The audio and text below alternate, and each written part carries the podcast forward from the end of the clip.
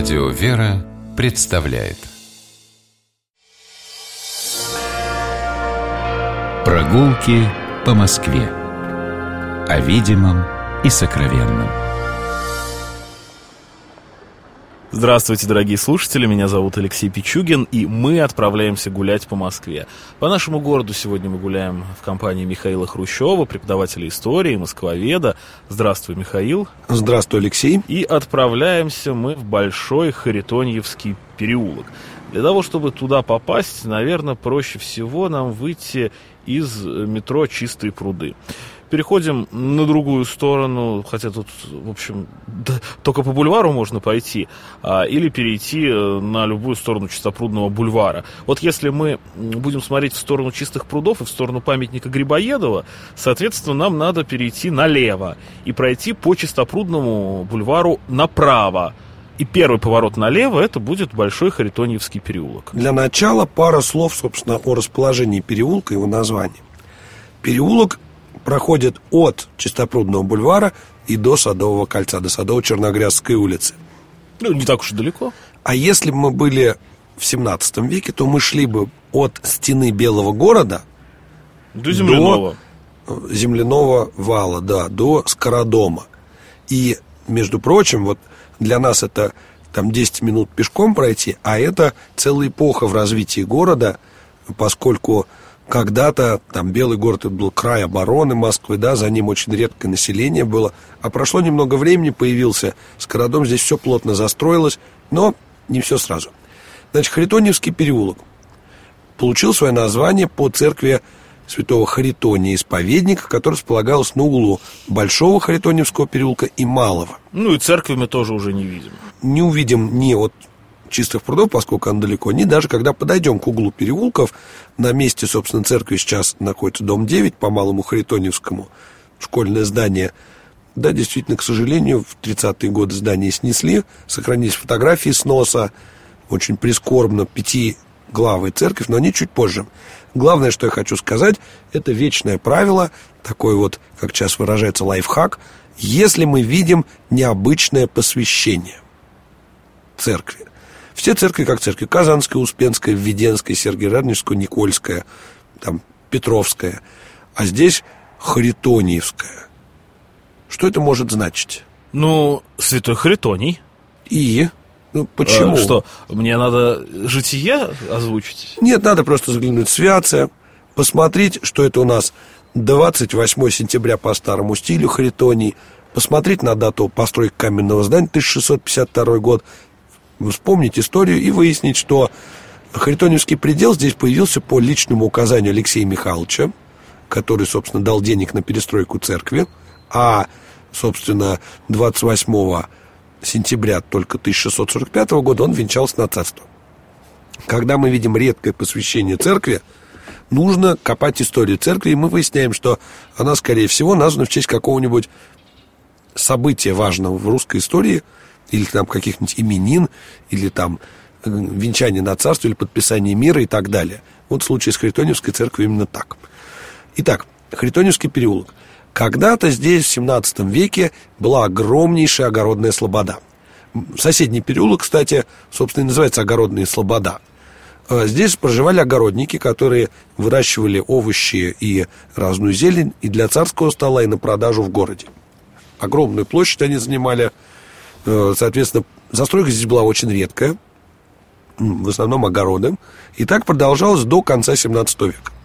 А когда почистили Чистые пруды, простите за каламбур? В конце 17-го, начале 18-го. Ну, тогда же, собственно, их и чистили. Ну, да, тут можно сказать, что произошла масштабная, современным языком, джентрификация района. Вместо района мясников и огородников здесь стал район, где вдруг неожиданно стала селиться всякая аристократия. Откуда все это началось? Во второй половине 17 века в конце этого переулка появляются палаты каменные, которые принадлежали когда-то разным людям, но в начале 18 века они принадлежали сначала Алексею Волкову, одного из подвижников Меншикова, а потом при Петре II ее подарили Юсуповым. И, собственно, такая фамилия, сыгравшая не последнюю роль в истории, да. Да. Вплоть до революции играла. Да, и даже позже. Он, благодаря дальнему потомку Юсуповых, Феликсу Феликсовичу Юсупову мы теперь наслаждаемся надписью «Все события являются выдумкой», и все совпадения с реальным персонажем случайны, когда смотрим американские фильмы.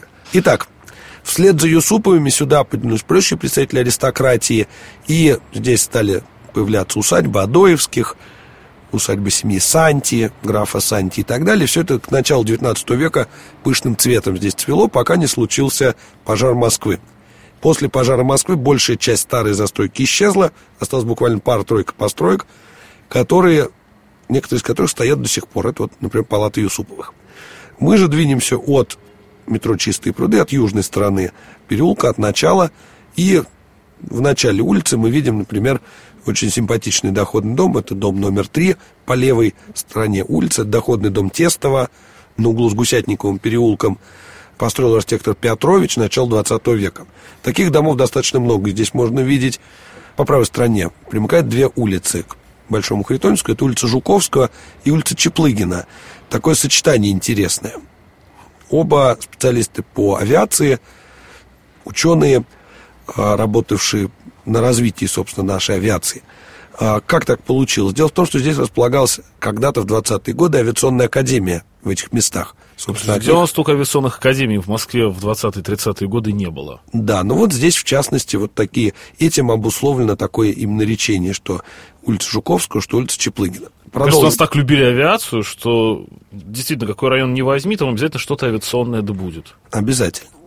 Двинемся дальше. Собственно, вдоль переулка мы пройдем до угла с Малым Харитоньевским. Собственно, на месте дома номер 9 стояла церковь Харитония-Исповедника. Главный ее предел был в честь Владимирской Божьей Матери.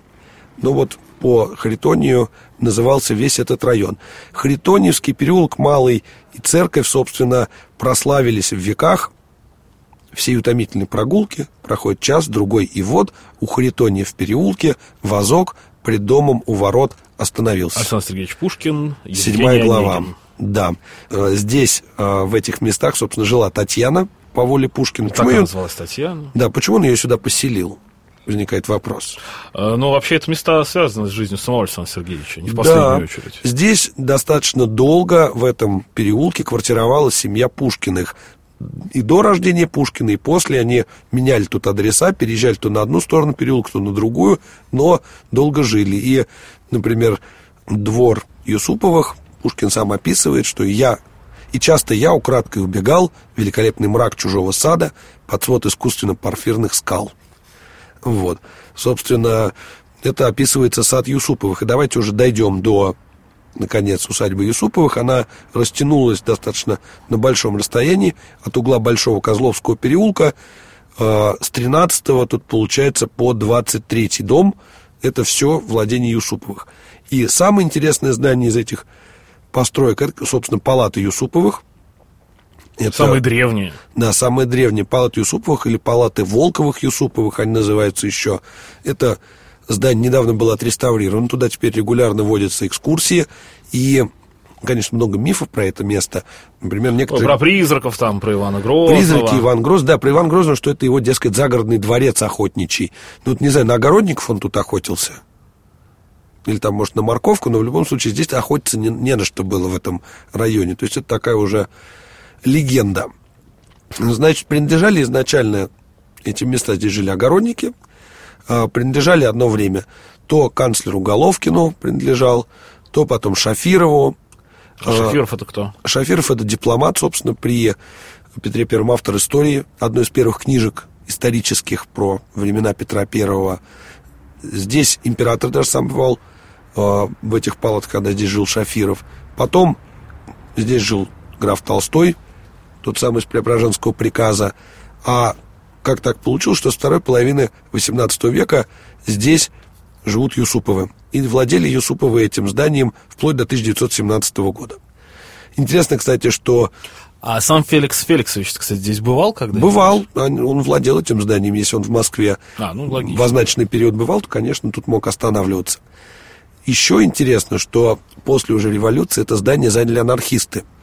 Это одно из тех зданий в Москве, которые они занимали. Да, у нас есть вот с Алексеем знакомая, которая даже диплом писала по анархистам Москвы, как они занимали особняки. И, надо сказать, губа не дура. Очень хорошие палаты с интересной росписью. Надо сказать, что к началу 20 века они были в достаточно запущенном состоянии с исторической точки зрения. Там были всякие несвоевременные китайские комнаты, росписи поздние, но, тем не менее, здание интересное. С 29 года здесь был Президиум Академии сельского хозяйства. Тут Трофим Лысенко бывал. А также, собственно, здесь был некоторое время музей дворянского быта. Сейчас сюда вводят экскурсии, можно посетить эти палаты. Такие интересные палаты второй половины 17-го, начала 18 века. Старейшее здание в переулке и одно из старейших зданий в Москве, связанных с Пушкиным. Но на другой стороне, собственно, тоже владения были Юсуповых. Обратите внимание на дом номер 24. Здесь в начале 19 века был крепостной театр Юсуповых. И здесь давались представления, на которые Юсуповы приглашали гостей.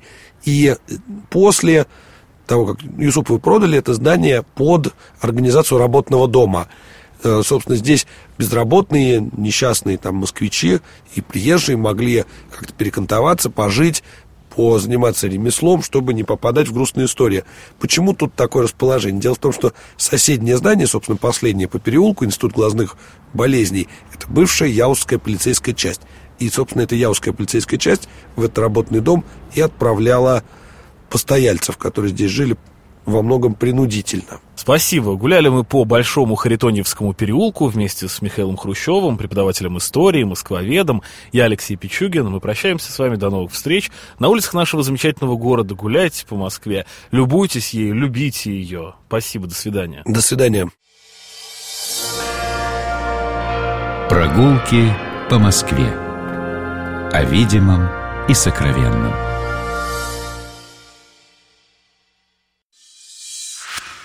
Программа «Прогулки по Москве» произведена при поддержке Комитета общественных связей правительства Москвы.